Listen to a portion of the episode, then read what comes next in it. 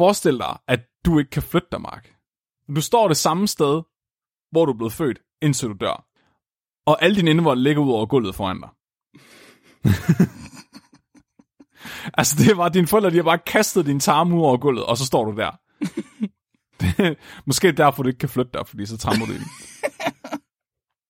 Og det, den eneste måde, du kan overleve på, Mark, det er alle de her bakterier, der ligger i din tarm, æder maden på jorden foran dig.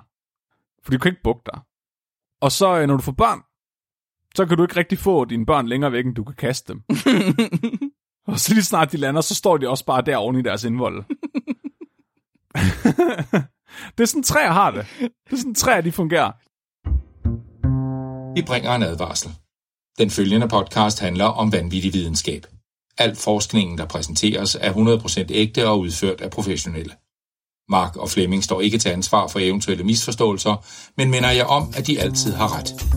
Husk at være dumme.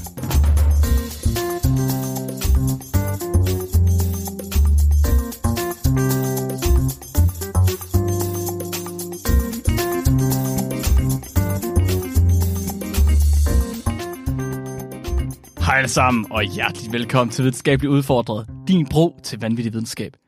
Jeg er jeres Mark, Mark. Prøv at høre. Nu optager vi et afsnit om træer. og du har muligheden for at tage titlen Bark. og så gør du det, så siger du bare, Mark, hvad fanden var- tænker du på? Undskyld, jeg er jeres Bark, Mark. tak. Jeg er jeres Mark, Bark. Nej, ja. Jeg ved det ikke. Og jeg er Flemming.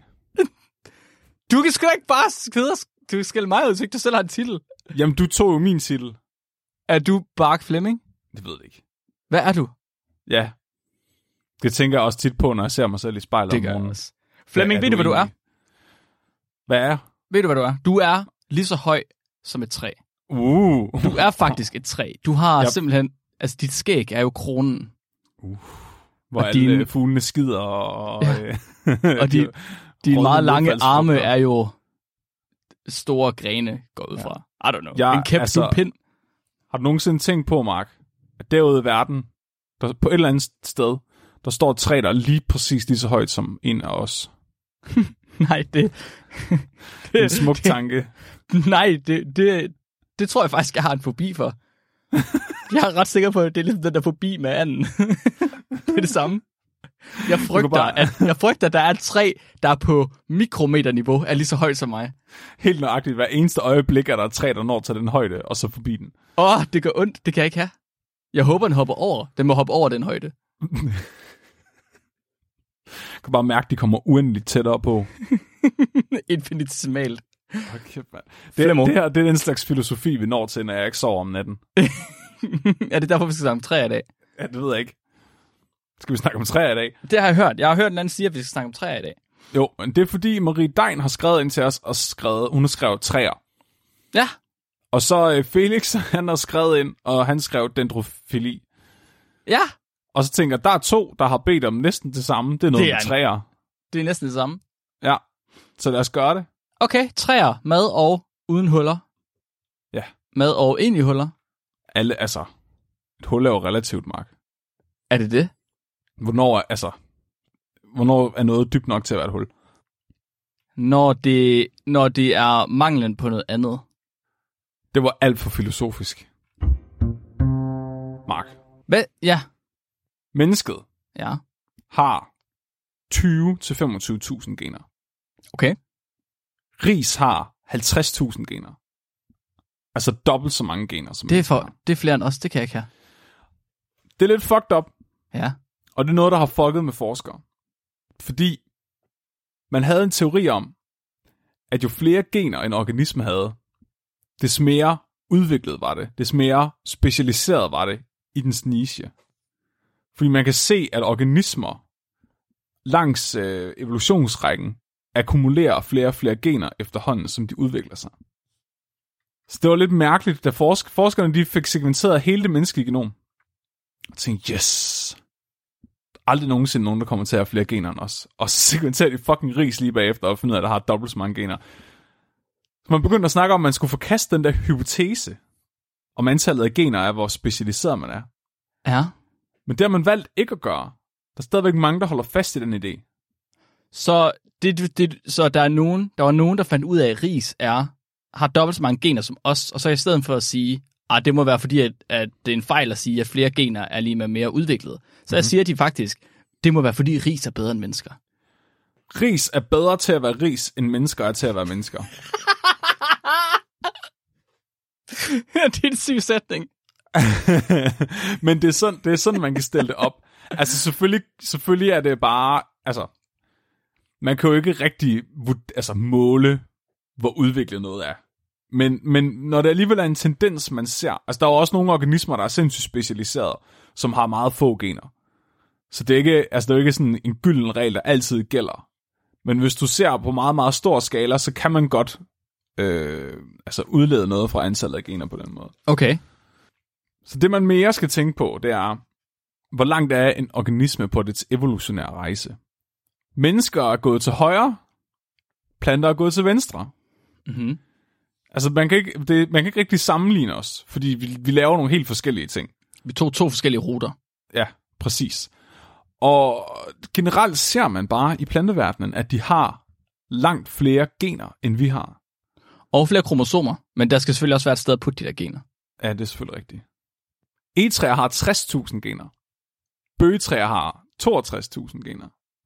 Det synes jeg er lidt spændende at tænke over. Fordi når man ser et træ, så tænker man bare, det der, det vil jeg sgu egentlig gerne save i.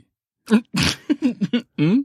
Altså, jeg ser, indtil, for, altså, indtil i dag, der så jeg bare byggematerialer, når jeg så træer. Og, men hvad ser du så i dag? Nu ser jeg noget, der er langt, langt mere komplekst. Om sådan, jeg, har det, jeg har en skov i min baghave, som jeg ja. render træ. Jeg har da sådan lidt dårligt med at gå ned og fælde dem nu. Fordi, Fordi de, er, de er meget mere komplekse, end jeg havde regnet med. Og de kan uh. meget mere, end jeg regnede med. Æh, spændende. Mm-hmm. Når Flemmings verdensbillede bliver ændret. Bortset fra piletræer, seriøst, fuck piletræer. Det er bare lortetræ. Hvor mange gener har de? 27.000. Ah, prøv at Så er de jo næsten ikke engang bedre end mennesker. Nej, det er jo ikke det Piletræer er kun lige så gode til at være træer, som mennesker er til at være mennesker. Så skal de ikke komme her og tro, de er noget, vel? Så kan vi sgu godt fælde dem. Vi er på lige fod. Der, vi må godt gå i krig med piletræer. Dem, jamen, jeg har ikke dårligt. Jeg, øh, de er så dårlige at fyre med at bygge med, at jeg bare begyndt at gå ned og skrabe bakken af hele vejen rundt om dem, og så lade dem stå og rådne, i stedet for at tage dem hjem. Flemming? Ja? Hvad nu, hvis antallet af gener ikke fortæller dig, hvor, hvor godt, hvor specialiseret noget det er, men i virkeligheden fortæller dig, hvor godt det er til at brænde? Så brænder mennesker og piletræer lige godt. Præcis. Har du nogensinde stoppet menneske i dit fyr og testet, om det brænder lige så godt som piltræ? jeg tænker, at det er svært at tørre et menneske. ja, men det er ikke også svært at tørre pil. Jo, det er det. Ej, det tørrer ret hurtigt, faktisk. Nå, okay. Men mindre det bare begynder at gro igen. Det er, fucking, det er så sygt. Vi skal også tænke på, træer har eksisteret som nogenlunde, som vi kender dem, i 400 millioner år. Og de overlevede fire masseudryddelser.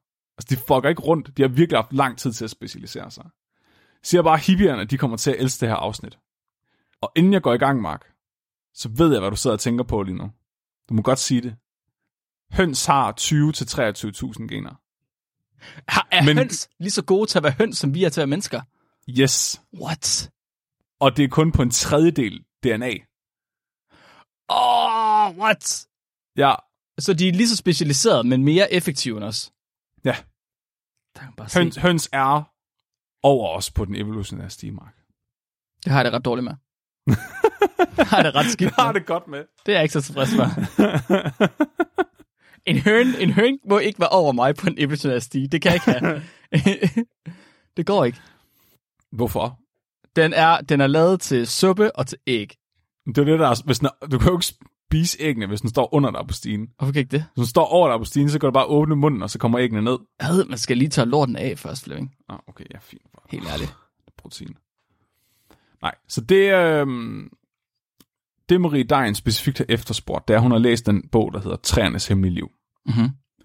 Som er en meget, meget populær bog, der udkom for nogle år siden, som er skrevet, jeg mener, jeg kan ikke huske, om jeg er tysker eller svensker. Det er sådan en skovfod, som egentlig bare gået, har været med til et forskningsprojekt og kigget rigtig meget forskningslitteratur igennem, og så har han lavet sådan en populær formidling af alle de her ting, han har læst. Mm-hmm. Jeg har gået ind og fundet nogle af de studier, han snakker om, øh, og fundet nogle andre, altså lidt forskellige videnskabelige studier om træer, som viser, hvor lidt vi egentlig forstår dem. Mm-hmm. Træer, de kan arbejde sammen med svampe. Mm-hmm. Det kommer nok ikke bag på dig. Du arbejder med rodbakterier, så Det, det, er lidt, det, det er lidt det, jeg laver. Det er lidt det, vi går ud fra. Det er lidt sådan det hele grundlag, vi uh, arbejder på. det, vil, det vil være lidt dårligt, der, hvis du var i gang med at lave en PhD om rodbakterier, at du sådan fik en, en mindfuck nu over, at træer arbejder sammen med sådan på det, tror jeg. Wow, så planter bliver ikke bare syge af bakterier. Jeg tror bare, det sad der. Ej, træerne, de har øh, simpelthen et netværk af underjordiske svampe, der gror uden på deres rødder, og det hedder rodsvampe. Og de lever i sådan et symbiotisk forhold med hinanden, så træet og svampene, de giver hinanden ting. Øh, træerne, de får pænt meget lys, fordi de er over jorden. Det gør svampene ikke. Må jeg gætte, må jeg hvorfor? Må jeg gætte hvorfor? Ja. Er det Ja. fordi, at de er under jorden? Hvordan vidste du det, Mark? Jamen, jeg ved ikke. Altså, det er derfor, jeg skriver om PhD, Flemming. Det er fordi, jeg er så hyperintelligent. Hold kæft, kan du ikke lige skrive det i din afhandling? det er fandme nødt til. Så træerne, de udvinder jo al den her energi fra solen med Mhm. mm-hmm. fotosyntese, hvor de tager øh, sollys, ilt og øh, CO2 og syntetiserer øh, plantesukker. Det kan svampene ikke finde ud af. Svampene de kun sidde og æde jord. Det er de til gengæld fucking gode til. Så det betyder, at træerne, de giver de her svampe nede på rødderne mellem 4 til 20 procent af alt det plantesukker, de laver. Det får svampene. Det er så rimelig vildt. Vi har faktisk, øh, hvis jeg må byde ind, Mhm. vi har estimeret, at generelt så planter, de deler øh, 50-60% af alt deres, øh, hvad hedder det, alt det, de selv producerer, deler de med deres mikrobiom. Wow. Så, det, så hvis det kun er svampene, så er det cirka 20%. Hvis man tænker hele mikrobiomet med, så forventer man, det er omkring halvdelen af alt, hvad de laver, som bare, de bare spytter ud. Altså, forestil dig, at det er ligesom ekskrementer, som de bare skider ud, men som de selv kunne have brugt.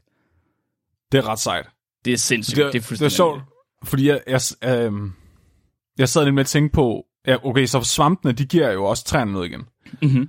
Så øh, svampene, de kan opsamle en hel masse næring fra jorden, som træerne ikke kan samle op. De, kan, de har større overfladeareal, end rødderne har, fordi de er mindre og kan gro ud i de her små mycelium-strukturer. Så de kan komme ind steder, hvor rødderne på træerne heller ikke kan komme hen, men de kan også komme meget længere. De kan også optage kvælstof og fosfor i kemiske former, som træet ikke kan, øh, så det bliver tilgængeligt for træet på grund af de her svampe. Og svampene de kan bekæmpe sygdomsfremkaldende organ- mikroorganismer, som træet normalt vil øh, blive sygt af eller dø af. Altså så svampene de sidder simpelthen på træernes rødder og laver, altså udover at være en barriere for rødderne, altså ligesom deres hud, så, øh, så kan de også lave antibiotika til træerne og give dem resistens over for sygdomme. Det er bogstaveligt talt de første 10 linjer af alt, hvad jeg nogensinde skriver i forbindelse med min PhD. Altså, når man skal skrive sådan en introduktion. Det er bogstaveligt talt de første 10 linjer, du har nævnt der. Du har bare lige øh, byttet øh, bakterier ud med svampe. Men okay, men det er jo godt, vi har en PhD til stede øh, i det her. Fordi jeg sad og tænkte på, da jeg læste det her, man snakker meget om, altså jeg tænker om med det samme på øh, dyrs mikrobiom. Mm-hmm. Så vi har jo også en masse bakterier i vores tarm, som hjælper os med at nedbryde og få energi ud af det mad, vi spiser. Og man ved, man har lavet et virkelig fucked up eksperiment, hvor man tog en hund og lod den vokse op i et fuldstændig sterilt miljø. Så den her hund, den havde ikke noget mikrobiom. Den havde ikke nogen tarmbakterier. Den havde ingenting. Den boede bare inde i sådan en glaskasse og fik kun steril mad. Og den, kunne, den overlevede. Den havde det ikke pis fedt, men den, den kunne faktisk godt leve. Lige indtil de åbnede, og der kom bakterier ind, så blev den jo slået ihjel med det samme. Ikke? Oh, men, shit. men den kunne faktisk eksistere uden dets mikrobiom. Det tror jeg altså ikke træer, de ville kunne. Jeg tror ikke træer, de ville kunne leve uden de her svampe. Jeg tror, at hvis du tog et fuldstændig sterilt miljø, så tror jeg ikke, at træerne de ville kunne gro i det. Vi har faktisk, vi laver eksperimenter med forskellige planter, hvor mm-hmm. vi gror dem i øh, enten steril øh, budding, altså det der agar, vi også har snakket om ja. før, eller i steril jord, faktisk. Ja. Og det vi ser, det er, at de gror ringere, men de gror alligevel. Hvad er det for nogle planter? Og det er Arabidopsis, som er sådan en lille græsting. Og Okay. så er det tomatplanter, og det er hvedeplanter. Okay, tomatplanter de er også ret avancerede. Ja, tomatplanter er rimelig avanceret, men Ja. øh, de vil langt hellere have et mikrobiom. Okay. Så bare jord ude fra haven og steriliserer det? Øh, vi har, ja, altså vi gør både det, men vi kan også finde på at tage muld fra øh, butikken, så vi har forskellige. Vi ved, at der er, for, der er meget stor forskel på jorden, alt det, hvor du tager den fra. Okay. Vi har sådan nogle sampling sites i dyrehaven i Lyngby, Ja. øh, hvor man simpelthen kan se, hvis du tager noget fra det ene sampling site, som er tæt på græs, og tager noget fra det andet sampling site, som er tæt på skov, så der er kæmpe stor forskel på de to. Nå, Både i biodiversitet, altså hvilke bakterier der er der, men også i, hvordan planter de gror i det. og det er ret sjovt. Ja. Åh, kæft, man, det, det er godt det her, Mark. Det bliver godt i dag, Mark. Det kan jeg mærke. Så, mm, ja, jeg kommer også bare til at tænke på, øh, og det er en fakt, jeg elsker at slynge ud, når jeg snakker med folk. Og, øh, det der med, at der er, i hvert fald er lige så mange bakterieceller, som vores egne celler i vores ja. krop, det synes jeg også er fucked. Altså, det, det kan man også godt sige om, jeg ved ikke, om det giver mening at sige med træer, men, men det her mycelium-netværk under jorden, det går, altså, det går meget, meget længere ud end, end rødderne på træerne. Men også, der er jo også organismer inde i træet. Og nu så afbryder jeg bare, fordi jeg synes, det er sindssygt Ja, ja, ja. Men der er også øh, organismer inde i træet. Altså, øhm, så, så barken beskytter jo ikke mod øh, organismer. Den beskytter mod altså, de værste former for muk. Der er også der er det, der hedder endofytter, som mm-hmm. ikke gror øh, omkring rødderne, men inde i rødderne. Og også inde i blade og sådan noget. Hvor de Ja. faktisk går ind og deler øh, pladsen i bladene med plantecellerne. What? Ja, Det svarer til, at vi havde bakterier inde i vores knogler. Mm, agtigt. Men et eller andet sted, øh, så længe der er en overflade i vores krop, så er der også bakterier. Mm. Altså, så vi er jo bare et langt rør. Altså, sådan en en slange, hvor du kommer, du kommer pizza i den ene vej, og, og kaster lort ud den anden vej. Du er så poetisk, Mark. Jamen, jeg ved det Ej. godt. Jeg er simpelthen mest poetisk i verden. Kunne det være en t-shirt? Er det, om det er kunne være en faktisk bare t-shirt? rør. Er Ja. faktisk bare rør. Mennesket var et langt rør. Øhm, nå, jamen, det jeg vil sige, det var, at, at altså, i mennesket ser man, så snart der er en overflade, så, i, altså, så snart der er et hul i en, eller en slange, eller et eller andet rør, så er der bakterier. Og det er det samme, man ser på planter og på øh, træer.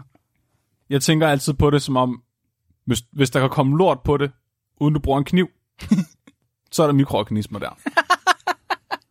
Ja, det er rigtigt. Også selvom det involverer at sluge lorten, Ja, eller snifte den. eller sniften. Men, men der er alligevel, og, og, altså, hvis vi skal køre den her mikro øh, tarmbakterie-analogi videre, for at vi kan forstå træerne noget bedre, det tænker jeg, vi skal gøre det her relaterbart for lytterne, fordi vi synes jo bare, det er spændende, fordi det er mikroorganismer, og vi er Ja. mikrobiologer. Forestil dig, at du ikke kan flytte dig, Mark. Du står, det, du står det samme sted, du bliver født. Lidt ligesom mig. Ikke? Altså, jeg er blevet født på Tåsinge, jeg flytter mig heller ikke på Tåsinge. Men du står det samme sted, hvor du er blevet født, indtil du dør. Og alle dine indvold ligger ud over gulvet foran dig. altså, det var dine forældre, de har bare kastet din tarm ud over gulvet, og så står du der. det, måske er derfor, du ikke kan flytte dig, fordi så trammer du i den. Og det, den eneste måde, du kan overleve på, Mark, det er alle de her bakterier, der ligger i din tarm, æder maden på jorden foran dig. For du kan ikke bukke dig. Og så, øh, når du får børn, så kan du ikke rigtig få dine børn længere væk, end du kan kaste dem. og så lige snart de lander, så står de også bare der oven i deres indvold. det er sådan, træer har det. Det er sådan, træer de fungerer. Det er det perfekte analogi på, hvad træer det er. Træer, det er. Flemming, der står på tåsinge og smatter rundt i sin indvold og ikke kan flytte sig. Og så har han kastet sit børn så langt væk han kunne. Skal fandme ikke komme for tæt på, så er det bare akavet, fordi man skal stå der og kigge på hinanden. mens de går op. Ja, det er virkelig svært at have sådan, øh, gøre op, oprør mod sine forældre, når man ikke kan flytte sig. Men hvad sker der så, Mark? Hvis, når du, hvis der ikke er mere mad der, hvor du står, hvad sker der så? Og hvad nu, hvad nu hvis du øh, lige pludselig vokser og fylder så meget, at, din, altså, at dine børn ikke kan få noget mad for dig? Så må de fandme vokse noget hurtigere. The survival of the fittest. Lortebørn. Men det er jo sådan, folk tænker om træer. At, det, at træer, de står bare, hvor de er, og så gror de fuldstændig øh, egoistisk. De kan ikke forstå, der er noget omkring dem. De, de skal bare have så meget sollys som overhovedet muligt. Mhm. Og hvis det skygger for det, der er omkring dem, så er det ikke overlagt. Så er det bare sådan, det er, og så dør det. Det er mere komplekst end det. Fordi Okay. er det fuldstændig utænkeligt, at hvis vores indvoldmark, de ligger og filtrer sammen nede på gulvet, at der så ikke lige flyder noget af, af min tarmsaft over i din tarmsaft. Hvis rører du ved måske... hinanden. Ja, hvis de rører hinanden. Ja, Nej, det, det, det selvfølgelig. Altså, det kan. Hvis der er noget, jeg tænker vil være en positiv ting, så er det, hvis vores tarme, de kunne slynge sig ind i hinanden og dele tarmsaften med hinanden, Flemming. Det vil jeg faktisk, det, det er måske faktisk blevet mit største ønske nu. Det er faktisk det, det, jeg tror ikke, jeg kan tænke på andet end det der, til det sker. Hvordan får jeg nogensinde min tarm til at slynge sammen med dine tarm, Flemming, så vi kan dele vores tarmsaft, ligesom træer, de gør?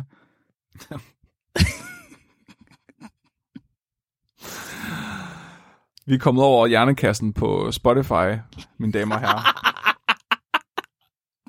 Rigtigt, det, der, det er det, der er kvalitet, der gør, Ja. at vi ligger lige en plads over. Ja. det her det er fandme hjernekassen. akademisk debat på højt niveau. Ja.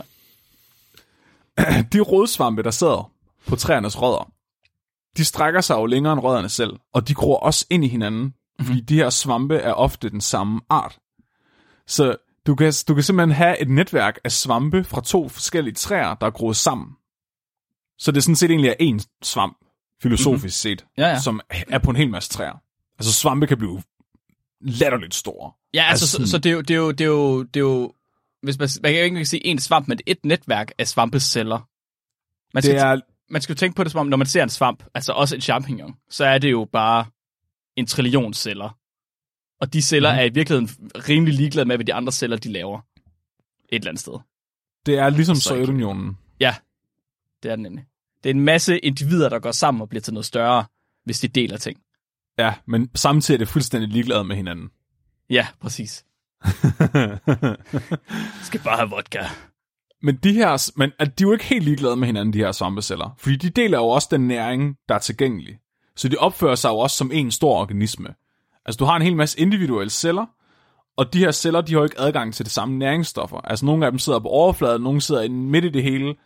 Altså det er noget rod. Men de, de deler jo næring med hinanden. Det vil sige, når der kommer altså, øh, plantesukker fra træerne ned til de her svampe, så sender de det ud til hinanden. Og på et eller andet tidspunkt, så kunne man jo forestille sig, at noget af det her plantesukker fra det ene træ er noget hele vejen over på de svampe, der sidder på rødderne af nabotræet. Kunne man forestille sig, at det her plantesukker så kunne komme op i det næste træ? Sådan så, hvis du har et træ, der bare overproducerer, det kommer ned i svampene, vil det så dukke op op i nabotræet? Sådan så den lige spørger svampene, kan ikke lige låne noget, noget af det der Den, den, der? den banker lige på hos naboen og spørger, om den får en kop sukker. Ja, præcis. Uh, jeg ved Det det, vil lidt svar, det, du ved, det, det vil svare til, hvis vores tarme ligesom fodrede hinanden. Er det igen, ligesom hvis øh, jeg, jeg tænker, Flemming, jeg kunne godt bruge lidt af din sukker, og så går jeg hen, og så gnider jeg min mause op i din mause, og så lige pludselig så har jeg det sødt. Du kan ikke gå, Mark, i den Nå, her nej. analogi. Kan jeg kaste min tarm hen til dig? Vores tarme er jo filtreret sammen, det har Nå. vi fået etableret, Mark. Okay, det er faktisk bare rigtig rart i virkeligheden. Ja, Det er bare en god ting. det er nogen, der, har, der er nogen, der har undersøgt det her. Jeg tænkte det fandme nok. Der er nogen, der gerne vil finde ud af, om når, når det, hvis et træ, der har det pissefedt, laver mega meget fotosyntese og plantesukker, og bare fodrer de der rodsvampe helt vildt. Kan rodsvampene så finde på at sende nogle af de, noget af det plantesukker, de får op i et andet træ, der er sulter? Det er det sygt, så jeg, vil vildt jeg er nødt til at høre, hvordan det har gjort det her. Hvad er metoderne? Åh, oh, det, er, det er virkelig et elegant forsøg. Er det altså, det? det er en af de mest elegante forsøg, jeg nogensinde har Det er mega fedt. Jeg, glæder, jeg, glæder, jeg, jeg har godset. Jeg glæder mig helt meget at høre det her. Så Det øh, artiklen, den hedder Net Transfer of Carbon Between Exo... Åh, oh, jeg hader, svampenavn. Det er lige meget. Exo rodsvampe. Ja. Net Transfer of Carbon Between rodsvampe Tree Species in the Field. De to et birketræ og en Douglas-gran og plantede dem med et halvt meters mellemrum i sådan nogle kasser. Ah, okay. Og så sørgede de for, at deres svampenetværk, de var groet sammen nede i det her jord, de stod i. Og efter en tre, to-tre år, begyndte de at måle, altså undersøge dem. Øh, fordi så, så var de helt sikre på, at, at de sådan havde etableret det her netværk. Og grunden til, at de valgte birketræet og Douglasgræn, det er fordi, de ved, at de har den samme art. Altså, de bruger den samme art af rodsvampe. Ah, okay. Ja, så det er faktisk to helt forskellige arter af træer, som har de samme rodsvampenet. Men de to øh, arter af træer, de gror forskelligt, eller hvad? Så den ene gror hurtigere end den anden, eller den ene producerer mere sukker end den anden, eller... Ja, det tror jeg egentlig. Jeg mener, at græntræer de er sådan pænt effektive. Okay, det var bare De i forhold til, de er jo også stedsegrønne, altså, så de Ja. har jo mulighed for at lave fotosyntese længere tid end, end birketræet, tænker jeg. Okay, det var bare sådan i forhold til, hvorfor de havde valgt de to arter, i forhold til at vælge... Jeg tror, det var fordi, det, det var det, de, de havde nede i Plantorama. Nå, det kan godt være. de er også, altså de, birketræer og Douglasgran er ret billige, det er helt sikkert. kan jeg fortælle, ja. Det de så gjorde, det var, at de, øh, at de gassede Douglasgranen med radioaktivt kuldioxid. Så fucking Dan. Fordi så vidste de, at det plantesukker, den lavede, også var radioaktivt. Ja, ja, ja. Fordi kulstoffet fra kuldioxiden er det radioaktive det her. Det vil blive inkorporeret i plantesukkeret, når den lavede det. Selvfølgelig. Og vi skal, I skal ikke være bange derude. Det her det er ikke en ouchie. Så øh, træer er sygehoved, eller planter er generelt sygehoved. De kan tåle fucker meget stråling. Og det er simpelthen fordi, at de har som regel har flere kopier af deres genom. Sådan så, altså, hvis du smadrer noget af dit DNA derover, så tager du noget af det DNA herover. Altså, de, de er ikke sådan nogle pussies, ligesom os dyr. så ideen var ligesom, at det her radioaktive kulstof, det så skulle ende øh, som plantesukker nede i svampene. Og så ville svampene jo så transportere, hvis hypotesen var rigtig, det radioaktive sukker fra Douglasgranen over til birketræet. Det de så gjorde, det var, at de tog de her små træer, og så blendede de dem. Og så kunne de måle, øh, hvor radioaktivt det her, den her masse den var. Ah, okay. Og så kunne de sammenligne øh, mængden af radioaktivitet i de to træer. De kunne se, at der kom radioaktivt kulstof over i birketræet fra Douglasgranen. Helt op til 6% af det totale øh, radioaktive kulstof var faktisk kommet over det andet træ. What? Men det stopper ikke der, fordi de tænkte, det her, det kunne godt bare være, hvad kan man sige, tilfældigt.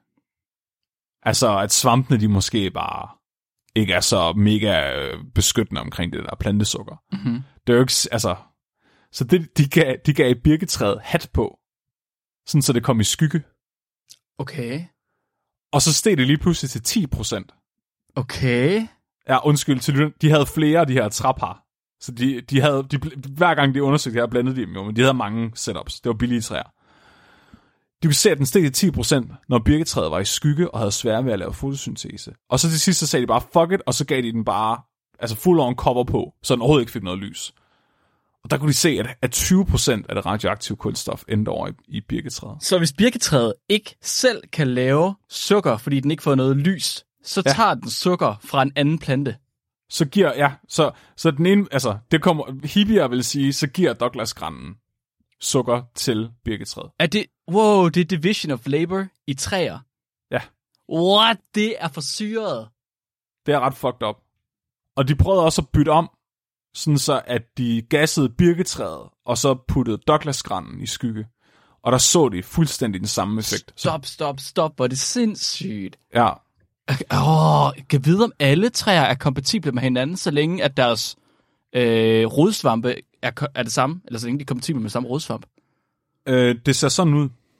Åh, oh, det er vanvittigt. Og hvad så, hvis du Ja. har flere forskellige rodsvampe, der også kan arbejde sammen? Så selv de træer, der ikke har samme rodsvamp, de vil også kunne kommunikere, fordi de to svampe, de så har, de måske kan kommunikere. Hvis det, det er forskellige svampe. Ja, Ja, og hvis de er meget, meget forskellige, Mark, hvad sker der så? Hvis svampene ikke, øh, altså hvis svampene er helt evolutionært forskellige. øh, altså konkurrence. Jamen, jeg tænker bare, hvis nu, hvis nu rodsvampen ikke kan kommunikere med hinanden. Så sker der ingenting. vel? Ja. Var det, havde de den kontrol? Yes. No! De, havde, øh, de kørte lige ned af Plansorama, og så købte de også en cypres. What? Fordi cypressen mente de havde en anden rodsvamp, som ikke ville kunne kommunikere med den rodsvamp i græntræet og birketræet. Og de, fordi de var jo nødt til at have en kontrol med for at undersøge, at gassen ikke bare var sluppet ud, Ja, ja, ja, eller at, det, eller at det radioaktive kulstof ikke ser ned igennem jorden. Mm. Altså så, sådan, så de kunne sikre sig, at det var gennem svampene. Ja. Og der kunne de se, at der kom kun trace amounts. Altså der kom næsten ikke noget radioaktivt kulstof over i cypressen. Okay. De fik faktisk bekræftet, at det her sukker, det blev transporteret gennem svampene fra et, det ene træ til det andet. Fuck, det er sindssygt. De tog dem også øh, og lå være med at blende dem alle sammen. Nogle ja. Ja. af dem lå de gro i længere tid. Og de kunne se, jo ældre træerne blev, jo mere delte de med hinanden. Okay. Så det var som om, de blev mere overskudsagtige af at være ældre og have større kroner. Så det, det, det her med 20 procent, det er kun med babytræer. Det er babytræer, det er sådan nogle Det er skud. babytræer, ja. Men de var tre år gamle, sagde du ikke det? Ja, det er ikke særlig meget i Nå. træ. Okay. De har, de har måske været 20 cm, en halv meter høje max. Wow, okay, det er virkelig et ubehageligt, øh, en ubehagelig organisme at arbejde med. At tænke, hvis de havde regnet for, eller tænkt forkert, og det var sådan, om den der svamp virker ikke. Så er det tre års arbejde, der bare blevet spildt. Ja. oh, wow. Det er et mega fedt forsøg, det her. Jeg elsker det. Må jeg lige spørge om noget? Øhm, mm-hmm. Hvad var det, jeg tænkte på? Jo, jeg tænkte på, om de havde blendet dem, før de havde givet dem radioaktivitet også. Ja, de, ja, de havde også en 0. Ja, okay, okay. Og den var 0. Ja. Ja. Ja. Den var næsten, ja. Ja, altså så 0, som den skulle være. Når du tænker på, om der var noget baggrunds, altså Et eller radioaktivitet. andet. I don't know. Ja, ja. Det, var lige ved siden, nej, det var ikke ved siden af Tjernobyl. okay, så, så jeg, jeg prøver lige sådan, den der analogi med, hvor forskellige svampen er, ikke? Altså, hvis, nu skal vi ligesom tilbage til dig og din tarmmark. Ja. Fordi hos mennesker ser man også, at der, altså der ser man der utrolig stor forskel på vores tarmbakterier. Altså en person kan have nogle helt andre arter af tarmbakterier end andre mennesker. Vi har også meget mere end en art af tarmbakterier. Og det ser man også ved træer, altså det er forskelligt, men de rodsvampe, de bruger de forskellige arter, hvad det er for nogen. Og der er også lidt variation i de samme træer, de kan godt bruge forskellige slags svampe og sådan noget. Så det er sådan lidt ligesom mennesker. Men det vi, det vi er nødt til at forstå, det er jo, at mennesker, selvom vi har forskellige tarmbakterier, så kan vi tage en facetransplantation, ikke? Altså, du, hvis du har råd til det, så kan du få George Clooney's lort puttet op i dig selv, efter du har fået en antibiotikakur, og så har du George Clooney's tarmbakterier. Mm. Og det har Det kan vi sikkert også godt gøre med aber og grise, men så skal du nok tage til Mexico eller Korea for at få lov. Eller kende en bonde, der er ligeglad. Ja, men hvad med hønsmark? Oh, Hvad vil der ske, hvis du fik en tarmbakterietransplantation fra høns? Så får jeg salmonella. Jeg tror også, du vil have det ret træls. Ja, det kunne jeg forestille mig. Eller også vil du bare evolvere endnu mere. Dit DNA vil blive reduceret til en tredjedel, uden du mister nogle gener. Uden at miste nogle gener. Ja. Det er ligesom det, er ligesom det, det, er det øh, forskerne begynder at tænke over. Altså, på et eller andet tidspunkt, så er de mikroorganismer, som træerne arbejder sammen med, de her svampe, de må være så forskellige fra hinanden, de kan arbejde sammen. Og det var også det, de kunne se i cypresstræet. De tog cypressen, fordi de vidste, at cypressen den er, den er evolutionært langt væk fra de andre træer. Mhm. Man ved nu, at der er to overordnede grupper af rodsvampe hos træer, eller to primære grupper, som de fleste træarter de tilhører. Der er dem, der har ectomycorrhiza, Ectomycorrhiza. ja, eller arbuscular mycorrhiza. Myso, er det med C eller med Z? C. C, så det er myko. Myko. Myko, det er for svamp. Mark. Okay, så det er myko for svamp, risa er for rodnettet. Det hedder, øh, et rod hedder risum.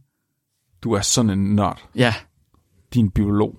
så ek- ekto eller Ja. Ecto eller abascular. abascular, okay. Ja. Så de her ekto-rodsvampe er dem, vi kender flest træer fra. Så det er sådan noget som fyretræer, græntræer, ædelgran, e, birk, bøg. Mhm. De abasculare, det er sådan noget som asker ahorn. Okay. Og det er sjovt, fordi efter at læse det, så løb jeg ud af min skov.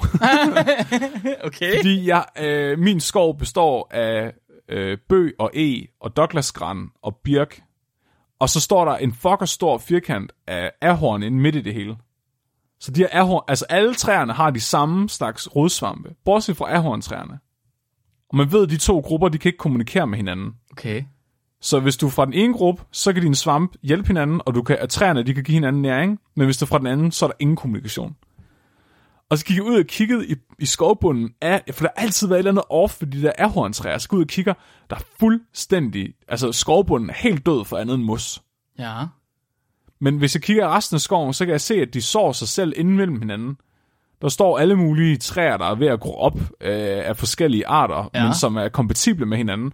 Men når du så, selvom at der er skæld hele vejen op til af bøg og e og as, altså alt det der, inden ved ahornene, så er der ikke noget, der gror derinde. Der er ikke nogen andre træer end ahorn. Det er fuldstændig monokultur. Fordi at de ikke kan kommunikere med hinanden, så, det, så ahorn tager al næringen, så de nye træer slet ikke kan få lov til at få noget. At de har ikke muligheden for at, sam- at samarbejde gennem deres Ja, ja, ja. Det What? var bare, ja. Det er super, on- nu kan jeg ikke, altså, nu kan jeg ikke lade være med at se den, når jeg går derind. Nu, og nu er ahornen blevet din darling, fordi den er underdog i din skov. det er mere sådan, sådan, jeg synes, det er sådan et lidt andet unsettling ved, at det er sådan nogle meget lyse træer, der bare står og vil være totalt raserene. det er øh, træernes nazisme, der dukker op. Det er pudsigt, fordi resten af skoven føles meget som en skov, men de der ahorntræer, det, det, der er bare et eller andet... Der er et eller andet Der er et eller andet det. fucked up over dem. Det er, fordi ja. Det er en kult. Har de kutte på? Har du tjekket det? Det tror jeg, Gud giver dem. det hedder, jeg tror, det hedder xenodendrofobi. Xenodendrofobi. Det er, når det er xenofobi, men med træer. det tror du har ret i. Dendroxenofobi. Måske skal jeg gå ud og plante nogle asketræer, de kan hænge ud sammen med. Ja, det, det virkede, sagde du. Ja, Men men så- så, så- Ask, ahorn kan godt snakke. Men du ved, så risikerer du, at du får en, en krig lige pludselig. Du har faktisk en enclave, eller en enclave, jeg ved ikke, hvad det hedder på dansk, i din øh, ahorn og din ask inde i midten imellem det større land af Bøger, E og Douglas. Kan du ikke se det? Så lige så er der krig. Så har de omringet. Det er de faktisk allerede. Altså, Mark, tror du ikke godt to nationer med meget forskellige politiske holdninger og alliancer kan eksistere med grænser op mod hinanden, uden der kommer nogen invasion? Jo, det, er faktisk, det lyder faktisk ikke som noget problem. Det kan jeg ikke forestille mig, det kunne gå Det kunne jeg heller ikke forestille mig, det kunne Nej. gå galt. Okay, Mark. Så de her træer, de kan dele deres madpakker med hinanden. Men øh, hvad, er der mere end madpakken, de kunne dele med hinanden? Så i dig og mig og alle andre med tarme, der lytter til podcasten, så øh, tarmbakterierne, de producerer også neurotransmitter og hormoner, altså som kan påvirke vores øh, fysiologi og vores psyke. Så vores bakterier, de kan simpelthen styre os på en eller anden måde ved at, at udskille neurotransmitter og hormoner. Man ved også, at træer de har sådan en form for immunrespons og, og andre sådan, hvad, hvad man kan sige, at træernes udgave af hormoner og neurotransmittere, som de bruger til at regulere deres adfærd. Men kan de regulere hinanden gennem svampene? Så Svaret man har... Ja, det, det, Svaret- så er ja. jeg kunne ikke finde et studie med træer i forhold til det her. Jeg fandt et studie med tomater i stedet. Ja, præcis. Okay, jeg er lidt spændt på, om det er et af de studier, jeg også har læst. Bare, Så det bare sådan, du ved, i løbet af mit PhD. Ej, din nørd. det hedder Interplant Communication of Tomato Plants through Underground Common Kom så. Mycorrhizal Ja. Networks. Ja, ja, ja. God. Det- Svampe i rødder. Svampe i rødder, ja. Så det er, øh, de plantede nogle tomater ved siden af hinanden. Og så lå de deres rodsvampe gro sammen, ligesom med birkene og grænnerne, og så inficerede de nogle af tomatplanterne med det, der hedder kartoffelbladpletter. Mm-hmm. som er en form for, øh, eller det er ikke en form, det er en sygdomsfremkaldende bakterie, som kan fuck med de her tomatplanter, men også med kartofler, som navnet ligesom beretter. Eller nej, det er ikke en bakterie, det er en svamp, undskyld. Mm. Den her svamp, den laver også nogle dødspletter på bladene og på stilkene af planterne, som er formet som et tyreøje. okay. øh, Jeg mener du og så bullseye? æder, og så, hvad? Mener du bullseye? Ja, men det er, altså, det er formet som et øje, og ikke som Det er ikke, så, det er ikke som en, en skydeskive. Nej, det er sådan mandelformet. Nå, okay. Ja, det ser meget sådan foruroligende ud. De her, ah, de her svampe, de fuck. Den her kartoffelbladplet, den er så syg hovedet. Så den laver også nogle små områder, der dør af planten, og så sidder den bare æder det døde væv, mens resten af planten er i live. Det er så fucked up. Mega metal. Og så når planten, altså tomatplanterne, de er jo sæsonbetonede, så når tomatplanterne ikke er i live, altså om vinteren for eksempel, så overvinter de på andre planter. Indtil de kan mærke, at nu er det tomatsæson igen, så laver de sådan nogle, sådan nogle, sådan nogle svampepeniser, der hedder øh, conidium, og så spreder de deres sporer ud til tomaterne igen. Så nu er det, nu er det tomatsæson igen, det skal godt. så skal jeg Ja. ja. jorden. Det er så fucked up. så skal der fandme, så skal der sprøjte sporer, kan jeg godt fortælle jer. Bare gerne dele mine spor med hele verden. I hvert fald med tomaterne. Gud. Tænk sig, hvis mennesker var ligesom planter og svampe. Ej, det, det, det, det tankeeksperiment, det skal ikke gå ud af. Nej, det, er- det er vi ikke. Nej, Det kunne vi aldrig finde nej. på. Så vil det godt være, at vi rører lidt ned på Spotify hitlisten. Ja, måske. De her tomatplanter, de kan heldigvis producere et helt arsenal af toksiner og enzymer, som kan dræbe den her svamp. Det er sådan en chemical warfare immunrespons. Og de så, at hvis de inficerede en tomatplante med den her fucking dødsplet svamp, så gennem rodnettet kunne den advare de andre tomatplanter om, fuck, fuck, fuck, fuck, fuck, fuck, fuck, gud, red jer selv. så de tomatplanterne rundt om, uden at de var i kontakt med svampen, aktiverede deres immunrespons, kun fordi de blev advaret gennem rodnettet. Hvilket jeg synes er fucking sejt. Det er mega sindssygt. Så det kan også tolkes som sådan en form for eavesdropping. Øh, ligesom vi snakker om med æren, at æren kan finde ud af at lytte til fugles kald og ja. Ja. forstå, at der kommer et rovdyr og sådan noget. Det er sådan lidt, det, det, det, måske, altså, det kommer an på, om du er hippie, eller om du er forsker. Ja, Fordi ja, hvis du er ja. hippie, så siger du, at tomatplanterne advarer hinanden, men hvis du er forsker, så siger du, at det er bare fordi, de overhører de andre tomater, de skriger. Selv det er måske faktisk en lille smule for antropomorfisk for, for forskere. mm. Vores biolog, Mark. Jamen, det er rigtigt. Men gør træer også det? der er faktisk, jeg fandt en helt morgåde, øh, som, som undersøger det her. Så i 1980'erne i Afrika, på savannen, der var der tørke. Mm-hmm. Og det var pænt træls, fordi det betød, at der var vildt mange planter, der døde, fordi det var tørt. Der var ikke særlig meget dyrene kunne spise. og de fandt også flere og flere døde kudoer, som er den her afrikanske hjort, der tror, den er en ko. Okay. Og det var egentlig ikke så mærkeligt, når der er tørke, og der ikke er noget mad. Altså, så tænker man sådan, okay, hvor, altså, en død kudo, altså, den har bare ikke fået noget at spise. Men det, det var det, der var mærkeligt, fordi de her kudoer, de var ikke døde af tørst. De var bestemt heller ikke døde af sult. De var heller ikke døde af tilsyneladende rovdyr. Altså, det var store, unge, stærke dyr, der bare døde, Okay. uden noget sådan tegn på, noget skulle have slået dem ihjel. Og det var de pænt træt af i det lokale, fordi der var mange af dem, der levede af at, at avle de her kudoer. Altså havde sådan nogle store reservater, hvor de, hvor de havde dem i. Øh, og de synes også bare generelt, det måske var lidt synd for dem. Så de, øh, de prøvede i lang tid at finde ud af, hvad fuck det gik ud på, det der. Og de kunne ikke finde ud af det. Så til sidst så bad de et universitet om hjælp, for at øh, se, om der var nogle hippieforskere, der havde lyst til at komme ud og undersøge det. Og det var der. Professor Wouter van Hoven, han kom ind og begyndte at skære i de døde kugler, fordi han fandme også gerne vide, hvad det var. Og øh, det første, han opdagede, det var, at øh, der, der var masser af mad i deres maver. Okay. Det var ikke, altså, det var, han fik bekræftet, at de var ikke døde af sult. Han fandt også ud af, at de var heller ikke inficeret med nogen sygdom. Altså, der var ikke noget i deres indmad, der gav en en idé om, at de skulle have nogen form for sygdom overhovedet. Det var nemlig mit bud. Det var jo, at det var en sygdom ja. eller et andet. Nej, Nixon. Så han begyndte at kigge på, hvordan de, altså så han gik ud og lavede sådan, hvad hedder det, et epi- epidemiologisk studie, hvor han begyndte at gå ud og kigge på sygdomsspredningen, og hvordan mm-hmm. den fordelte sig. Og så opdagede han en ting, de havde altid, altså at der var en tendens. Og det var, at de her kudoer, de døde i nogle reservater, men ikke i andre. Okay. Og de reservater, de døde i, det var, hvis der var et stort antal kudoer på et lille areal. Okay.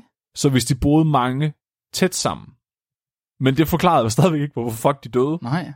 når der ikke var nogen synlige tegn på, at de var døde. Ser, altså, når, når de har fået rigelig mad, der er ingen sygdom, altså alle de der ting, man ellers ville kunne se ved en overbefolkning. Ja, præcis. Der var ikke noget, der tydede på, at der var overbefolkning. Nej. Det tydede bare på, du ved, det var, ikke, det var ikke sådan, at de kunne gå for hinanden. Det er ikke ligesom i Danmark med landbrug, hvor at dyrene de æder og skider oven på hinanden. Så der er det Afrika, der var masser af plads til dem. Men der var alligevel, der var et eller andet med det, altså hvor tæt de boede alligevel. Så øh, han kigger noget mere på de her maver. Og øh, han opdager en ting, der er lidt pudsigt ved det mad, de har i maven. Og det er, at øh, kudoer, de går ligesom køer. De fermenterer maden. Mm-hmm. Men den mad, de havde i maven, den var ikke fermenteret. Altså, der var et eller andet, der gjorde, at de ikke kunne fermentere maden i deres mave. Holy fuck. Så det, så det, der egentlig skete, det var, at de havde et og et og et, og var fulde, men de kunne ikke få noget næring ud af maden. Og de kunne heller ikke få plads til ny mad. Så de døde. Men altså, de døde af sult med en fuld mave. Må, må jeg gætte, eller, eller vil du hellere Ja, selv kom med det, kom Jeg må med godt gætte. Ja. Mm? Var det fordi, at de planter, de normalt spiste, havde en af de organismer, som de skulle bruge til at fermentere maden med? Men det havde de så ikke i det her tilfælde her. Det var et rigtig godt bud. Okay, hvis ikke det er det, var det så i stedet for, fordi at der var sket noget med planterne, der gjorde, at de producerede et eller andet, som slog den mikroorganisme ihjel i maven, som de skulle bruge til at fermentere med. Hold kæft, Mark, har du overvejet at, tage en PhD i øh, mikroorganismer på rodplanter? Eller Fuck, på rødder? det er syret. Det er mega syret. De øh, skar lige leveren, og så opdagede de, at deres lever var fuld af noget, der hedder tannin. Ja, ja, ja, ja. Og øh, tannin er sådan et, et, et øh, hvad hedder det, et, et, et, et anti, et kan man kalde det et antibiotika, som planter de laver for at dræbe mikroorganismer. I guess. Er der ikke, der er vildt mange tanniner i øh, rødvin. Ja, det, ja, det er selvfølgelig, der er alt muligt rødvin. True. det er sådan en, en form for, øh, altså det skal hjælpe træerne med at bekæmpe svampe og insekter blandt andet. Så det er sådan, et, ligesom tomaterne, de kunne dræbe den her s- kartoffelpladeplet svamp. Så er der nogle planter, der laver det her tannin for at bekæmpe andre sygdomme. Der var så meget af det her tannin, at deres tarmbakterier, eller hvad der normalt dem med at fermentere de her blade, ikke kunne overleve. What? Jeg tænkte, what the fuck? Altså, der var fire gange så meget tannin i leveren, som der burde være. Okay. Så de begyndte at kigge på, hvor fuck kommer det fra? Ja. Og de kunne se, at bladene, der lå i maven på de her kudoer, det var akacietræer. Det var blade fra akacietræer. Og det var sjovt, fordi akacietræerne, dem, det, de kan virkelig godt tåle tørke. Så akacietræerne, det var sådan, det, man troede skulle redde kudorerne, fordi det var det eneste, der var, de kunne spise, men i det mindste var der noget. Klart. Så de, de begyndte at gå ud til de der akasietræer, og forskerne var sådan, hvad fanden har I gang i? bare sådan, sådan, en væg af forskere, der bare går meget, meget truende hen imod det det- akacietræ. Ja, nu, nu fælder vi dig fandme din dumme akacietræ. Hvad tror du, du laver? Hvem tror du, du er? Der er faktisk en video af forskerne, der står op på de der træer, øhm, og de vil gerne prøve at provokere træerne ved at lade som om de er kudoer, der spiser bladene. Stop, Så der, stop. der står sådan... Der står sådan 10 akademikere, og så napper de blader af med fingerspidserne. Sådan meget sådan insisterende og voldsomt. Som om de er en flok kudoer. Hvor er de fucking åndssvage. Den er jeg pisse elsker- meget. Prøv at, prøv at, en hver, en hver håndværkertype vil kigge på de akademikere, så de bare altså står og ryste på hovedet sådan lidt, hvad fanden er det, I laver? Vi skal ned i SU'en. Afskaf SU. Har vi betalt vores skattepenge for det der? Ja. Kæft, mand.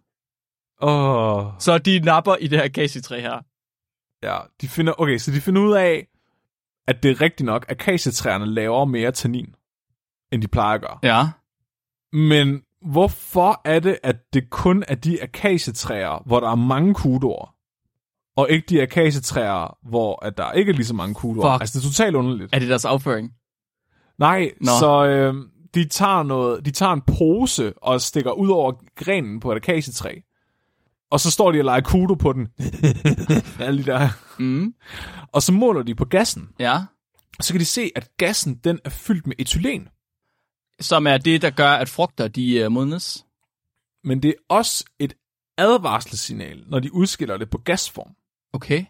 Så når etylenen kommer i kontakt med bladene på akasietræet, så begynder akasietræet lokalt at danne tannin. Åh, oh, okay. Så, for, så det, der var sket, det var, at de her kudoer, de havde ikke noget valg. De kunne kun æde akasietræer. Så de begyndte at æde så hårdt på akasietræerne, at alle akasietræerne begyndte at udskille etylen. Og derfor udskilt tannin. Men det var sådan en feedback loop, så de begyndte alle sammen bare at lave sygt meget tannin. Altså meget mere, end de plejer at lave. Og det var simpelthen så meget, at det var en dødelig dosis for kudoerne, som ellers normalt kan overleve tanninen ved at filtrere det gennem leveren. What? Det er syret. Så det, det var simpelthen, træerne de kunne finde ud af at, at advare hinanden om, at der kom en kuder og åd dem. Så meget, at de kunne slå kuderne ihjel.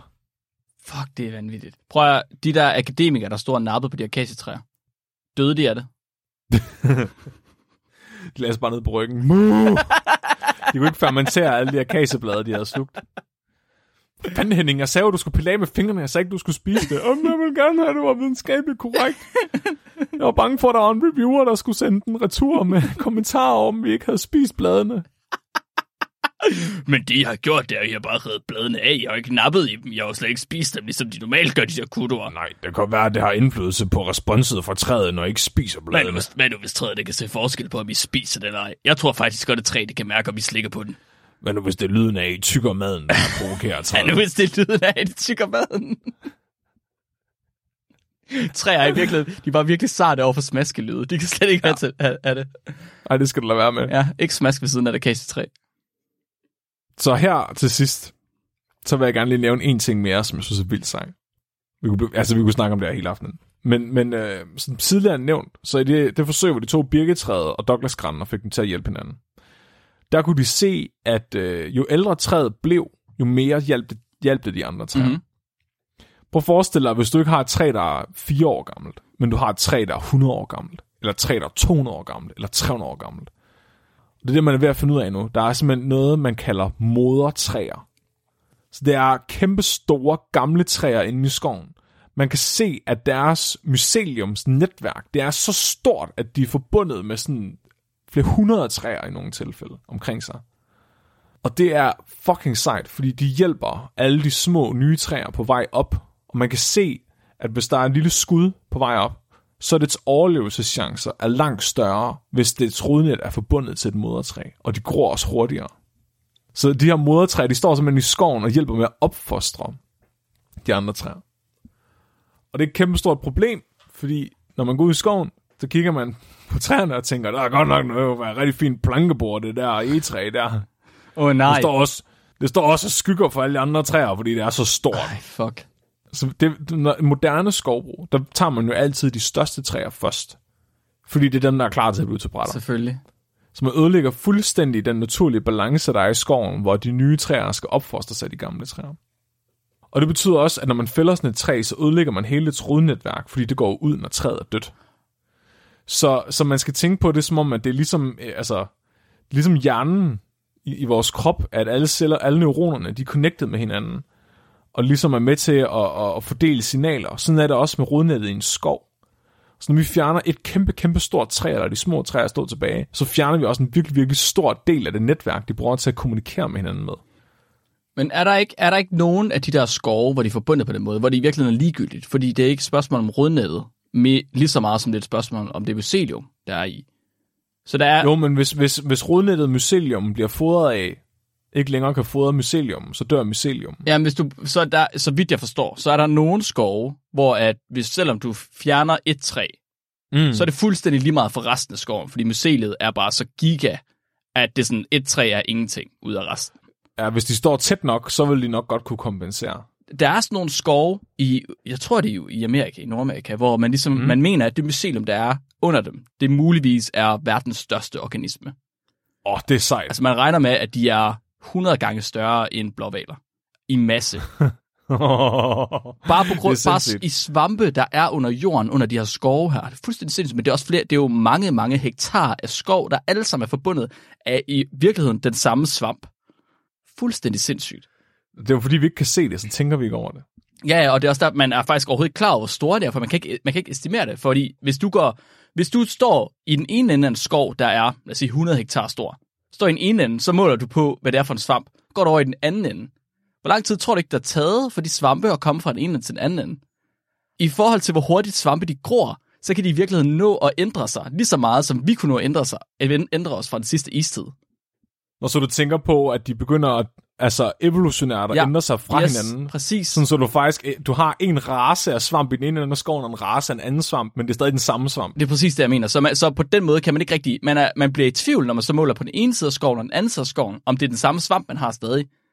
Fordi deres ge- gener, oh. deres DNA er så forskelligt lige pludselig. Så man er sådan lidt, øh, hvad? Jeg troede, det var den samme. Det ved jeg ikke.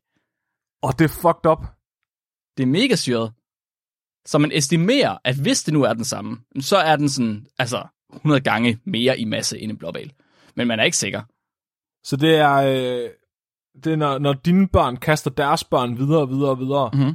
så hvis du, de går hele vejen ned den anden ende, så er de ikke sikre på, om det stadig er en af lyngklanen eller ej. Præcis- Ja, de har aldrig været med til en lyngfest, fordi at, øh, Nej. det, er så lang, det er så lang tid siden. Ja. ja, så man skulle faktisk øh, følge de der mycelie-gange hele vejen for at finde ud af det, det ville være fuldstændig. Så skulle der rigtig mange bachelorstuderende til at, at måle. Oh my god, vi skal høre nogle bachelorstuderende. Og vi skal ja, have fat noget bare tage prøver for hver meter, Ja, sådan så du kunne få evolution i real time. helt seriøst, Flemming. Det er ikke et dumt projekt. Jeg tror faktisk godt, at vi kunne få, få penge til det projekt. Det kunne være et mega sejt projekt. Det kunne være et mega det ville jo også være, det ville jo fortælle vildt meget om evolution, og om, Sygt altså, meget. ej, Mark. Hvorfor er vi så begejstrede over Det har jeg lidt jord? lyst til nu. Ja. Skriv det ned, Mark. Jeg, jeg har skrevet, jeg, jeg, jeg skriver det ned på mit papir, jeg har siden af. så, okay, så selvom et træ godt kan overleve, at, eller en skov godt kan overleve, at du fjerner et modertræ, ikke, måske ikke en mega god idé at gøre det på den måde, men vi kan i hvert fald blive enige om, at det er en fucking dårlig idé, at meget skovbrug består af at plante det samme art træ på et område, lad det gro op, og så fjerner du alle træerne på én gang og dyrker ny skov. Mm-hmm. Du udrydder hele rodnetværket på én gang, og så får du dem til at etablere et nyt bagefter. Altså, det er virkelig dumt. Det kan man også se i Tyskland, der har man gjort det, at man har plantet de samme slags fyrtræer i store områder. Og de er begyndt at, at blive syge og dø nu, fordi de har så... Øh, de er, de er så lidt modstandsdygtige, fordi de ikke er blandet med andre arter og træer, og biodiversiteten er sygt dårlig i skovbunden og sådan noget. Så de begynder bare at dø af sygdom, så de, altså de når ikke engang at blive til det tømmer, man har plantet dem til. Det bliver ligesom den der hund, man havde puttet ind i en akvarie. Mm-hmm. Men der er i hvert fald øh, Dr. Susanne Simmert, som er en af de her træforskere. Hun har da lavet sådan en, øh, hun kalder det The Mother Tree Project, som er sådan en forening, der prøver at informere om og ændre måden, vi har skovbrug på, for ligesom at lade nogle af de her netværk udvikle sig i træerne. Der var så meget, jeg kunne snakke om i dag. Der er også øh, egetræer. De kan kemisk dræbe spire fra andre træer i jorden, hvis de ikke er fra den samme svampe, altså rodsvampegruppe som dem selv. Øh, man kan også se, at andre, altså hvis træerne de er connected med hinanden, så kan de kende forskel på, hvor nært beslægtet de er. Det, ja, det hedder kin discrimination. Ja, så de, de hjælper andre træer af samme art mere, end de hjælper træer af andre arter, selvom de hjælper hinanden stadigvæk. Det siger Det er ret fucked up. Så det taler faktisk for ideen om, at de hjælper hinanden, i stedet for, at de bare er tilfældigt. Det er faktisk ret sjovt, fordi nu, det har man også i uh, bakterier, hvor man også ser, at bakterier, der er meget tæt beslægtet, altså mere end bare samme art, de hjælper hinanden. Så snart de bliver en lille smule forskellige, så begynder de at øh, konkurrere med hinanden, fordi de bruger jo det samme øh, næringsstoffer. Og de kan simpelthen kende hinanden. Men så des længere, des mindre beslægtet en bakterie bliver fra en anden bakterie, des mindre kan den så genkende den igen. Så til sidst, hvis de er langt nok fra hinanden, så, øh, hvad hedder det, så modarbejder de ikke hinanden længere. Åh, det kunne være sjovt i svampestudiet. Så tag svampe fra den ene ende af skoven, og introducere dem til svampe fra den anden ende af skoven. Oh. ja. Så selvom det teknisk set er den samme svamp, så fordi du folder svampen på midten, så kan det ikke længere genkende sig selv. Fuck, det er man, det er man, man er, vi er nødt til at lave dit studie, Flemming. Det har jeg virkelig meget lyst til. Det er sådan, man, det, det, det svarer til, at man er blevet så tyk, man ikke har set sine fødder i så mange år, når man så ser dem, og man er ikke sikker på, om det er ens egne. Det er præcis det, det svarer til. Det er præcis det, det Ja. er, Flemming. Man kigger på den der ene svamp, kigger på, på den anden og siger, nu kæft, du har nogle grimme tæer. der er givet fandme ikke af. Så det var det, jeg havde om træer til i dag. Øh, Jeg fik ikke lige snakket så meget om dendrofili, det er jeg virkelig ked af, øh, Felix.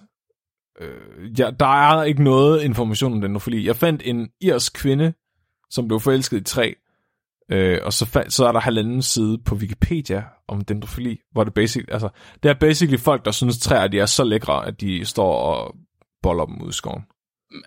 Men altså, nu har I hørt os sidde og øh, altså, stønne lidt over træer den sidste times tid. Er det ikke en form for dendrofili? Det vil jeg næsten våge at påstå. Gælder det ikke? Jo. Ja, det gør det. Det tror jeg, det gør.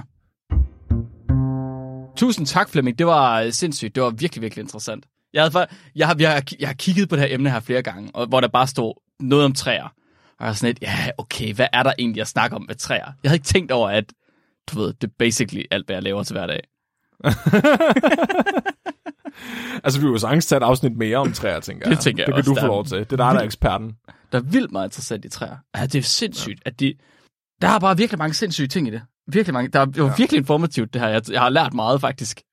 Og det er jeg glad for, Ja. at vi faktisk også kunne have sådan et afsnit en gang imellem. Ja, det synes jeg. Det vil jeg sige. Alright, Flemmer. Vi skal have et øh, lytterspørgsmål, inden at vi øh, Uh. hopper af. Og dagens lytterspørgsmål er sendt ind af Sigurd.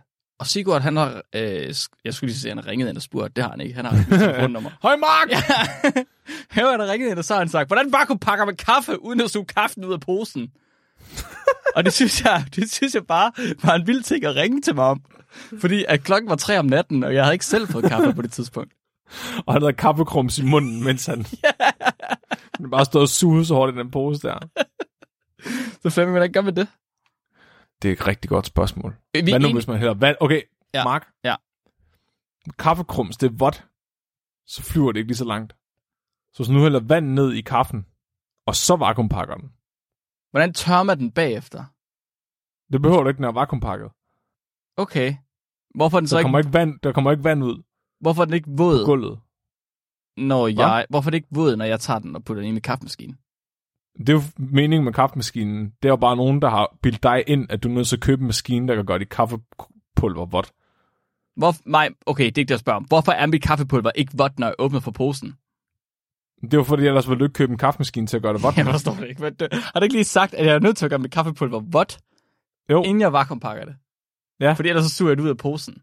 Ja. Det må jo betyde, at mit kaffepulver er vådt, når jeg åbner min pose. Hvorfor er mit kaffepulver ikke vådt, Flemming? Hvad? Hvornår bliver det tørt i den proces? Nå, fordi du mener, de er vakuumpakket i butikken.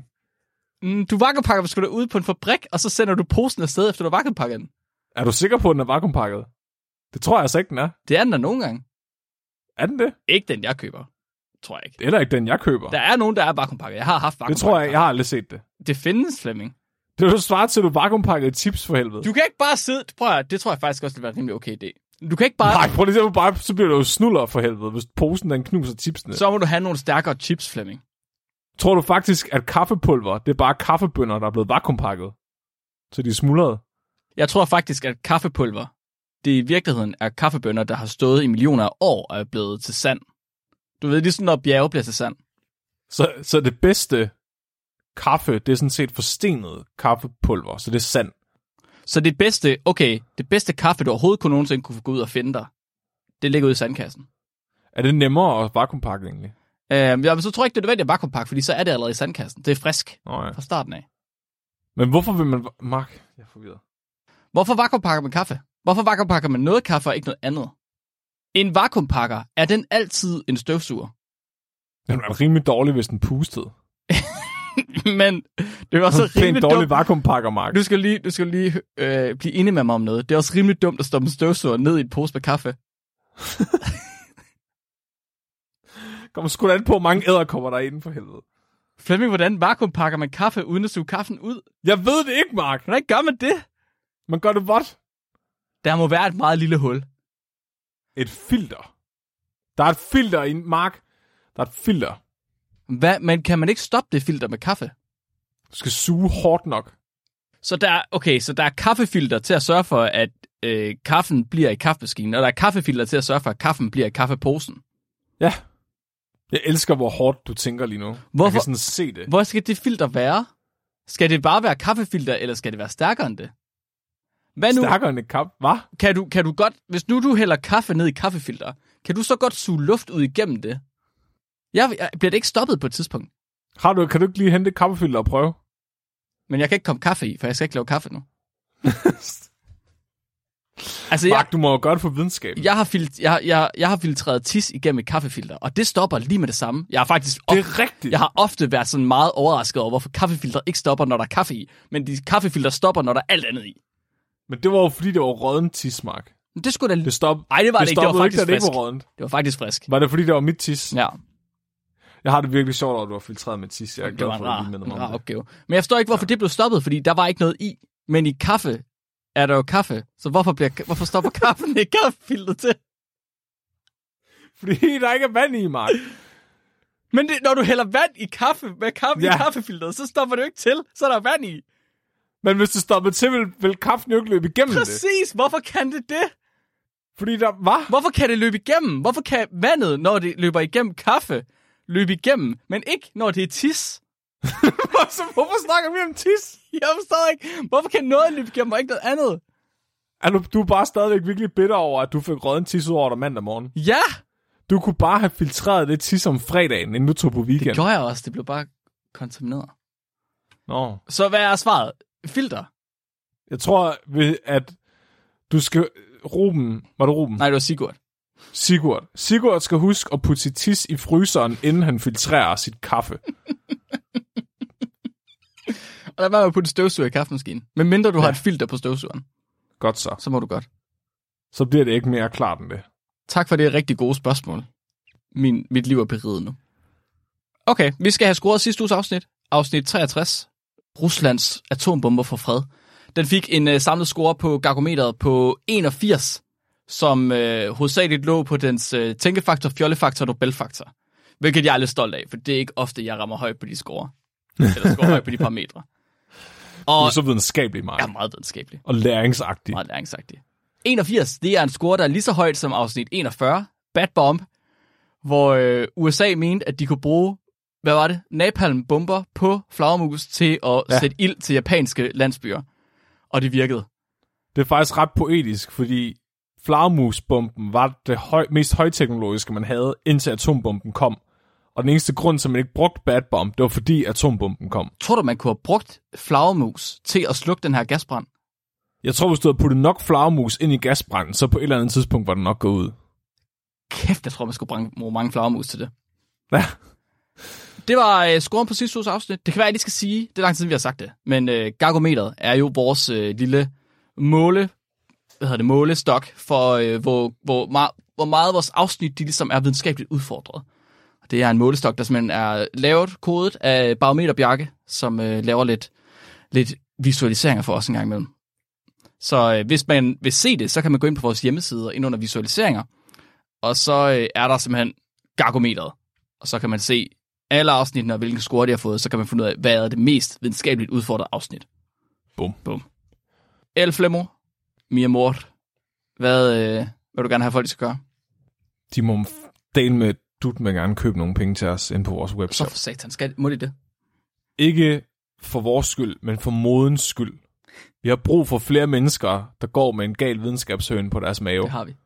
Jeg er, jeg har, jeg ejer ikke nogen beklædningsgenstand. Jeg, der er mere fashionabel end, end min, min gal videnskabshøn t-shirt. Så øh, hvis man gerne vil have noget øh, street cred og noget swag, så øh, bit.ly VU shop. Jeg har, jeg har faktisk hørt, at øh, det kommer med til Copenhagen Fashion Week i år. Øhm, jeg har hørt, at øh, Gucci var helt vildt interesseret i det. At øh, de synes bare, at videnskabshønen var altså, Ja. det nyeste af det nye mode.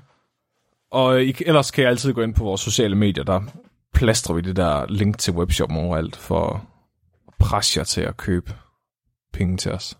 Det er ikke særlig uh, subliminalt. Altså, det er, ikke, det er ikke diskret, det vi gør overhovedet. Nej, vi er ikke, vi er ikke særlig gelinde. Altså, det er stort set lidt som at klaske jer med en, en tidsmand i hovedet. Nu er det bare, nu er det bare med, med en webshop i stedet for. Må jeg ikke sige det? Er det forkert at sige? Er det skidt? Nej, Har jeg nej, sagt Mark, skidt? det må du gerne. Så længe det er dig, der siger det, er det okay. Okay, fint. Jamen, det er on. Ja. Jeg er ligeglad, at du står inden for det, du selv siger, ja, og, jeg står, og du står også inden for det, jeg siger. Så øh, vi er safe. det er super. Det, så kunne det ikke være bedre. Hvis der er nogen klager, så retter vi dem til, øh, til vanvittig verdenshistorie. Bare send dem til dem. Ja, et eller andet sted. De skal nok finde dem. Næste uges afsnit, det kommer til at handle øh, om dyr. Og vi skal tale lidt om evner, som pattedyr de ikke burde have. Men som de har alligevel.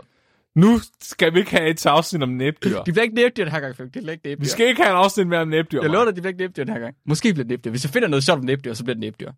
Okay. Men lige nu Nej, det har jeg jeg tænkt på rotter og grise. Og der er De også har også andre. meget til fælles. Så det bliver næste Det uge. smager godt med ketchup på. Er du klar til dagens dyrfakt? Mm. Mm. Dagens dyrfakt, det er sendt ind af Rikke Fris. Tusind tak for det, Rikke. Og Rikke, hun har skrevet ind til os, at uh, hornøglen, den skyder blod ud af sine øjne i selvforsvar. Det er eddermane med metal. Det er fandme. Det er det mest heavy metal nogensinde. Jeg håber, jeg bliver en hornøgle. Den kunne godt være med i Black Sabbath, uden at bidrage med noget andet end det. Mit navn er Mark, Mit navn er Flemming. og du er blevet videnskabeligt udfordret. Husk at være dum.